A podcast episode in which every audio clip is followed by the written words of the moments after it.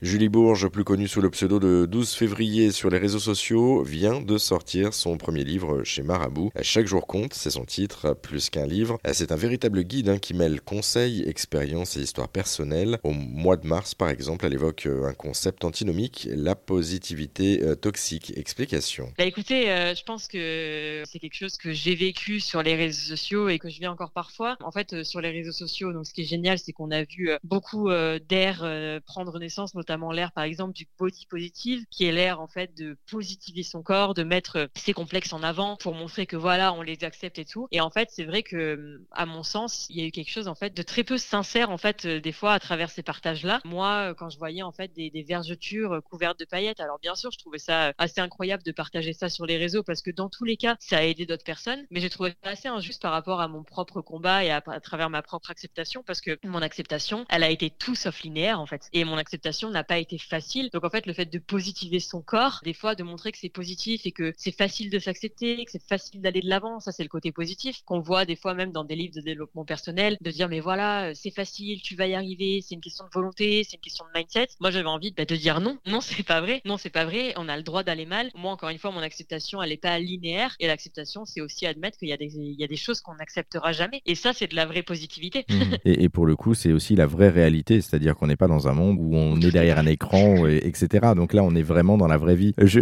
voudrais aussi qu'on revienne sur le, le, sujet, toujours au mois de mars, de l'épreuve d'accélérateur de vie, comme vous l'indiquez. Mm. Est-ce que c'est réellement un accélérateur de vie, ces épreuves? Ouais, moi je le pense à 100%.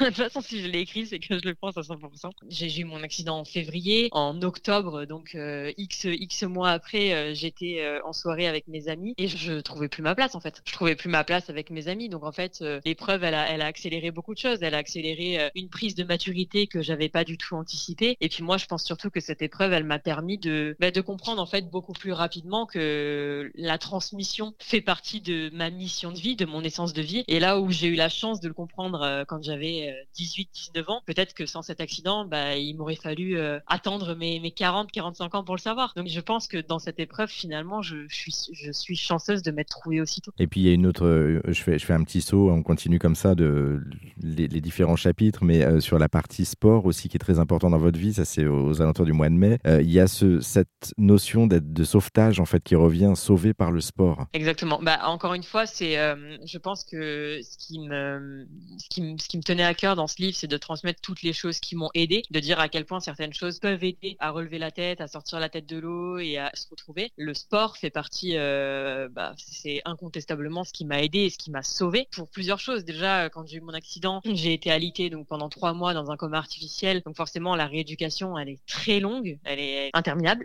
si je peux dire même. Et en fait, ce qui m'aide à ce moment-là, euh, c'est d'avoir euh, d'avoir été sportive, d'avoir été sportive, d'avoir eu une mémoire musculaire, d'avoir un corps qui sait se reconstruire euh, bah, sur une base qui était solide et qui était déjà existante. Et au-delà de ça, sur un aspect moins physique, c'est le côté mental. Le fait d'avoir été baigné dans un milieu compétitif où bah, quand on tombe justement, on apprend à se relever, on tombe de la poutre. Moi, j'étais le gymnaste, donc on tombe de la poutre et en fait, il faut de suite remonter sur la poutre sinon on sait qu'on n'y remonte jamais, parce que c'est pas très humain de faire des, trucs sur quelque chose, sur, sur, une poutre de 12 cm. Pense que, en fait, ça, forge, ça forge et ça, aide, en fait, quand on a un drame à se dire, bon, bah voilà, t'es tombé, il faut, il faut que tu te relèves. Le livre de Gélie Bourges, Chaque jour compte, est à retrouver aux éditions Marabout. Et si vous êtes intéressé pour en savoir un peu plus, on vous a mis également euh, tous les liens sur notre site internet erzen.fr.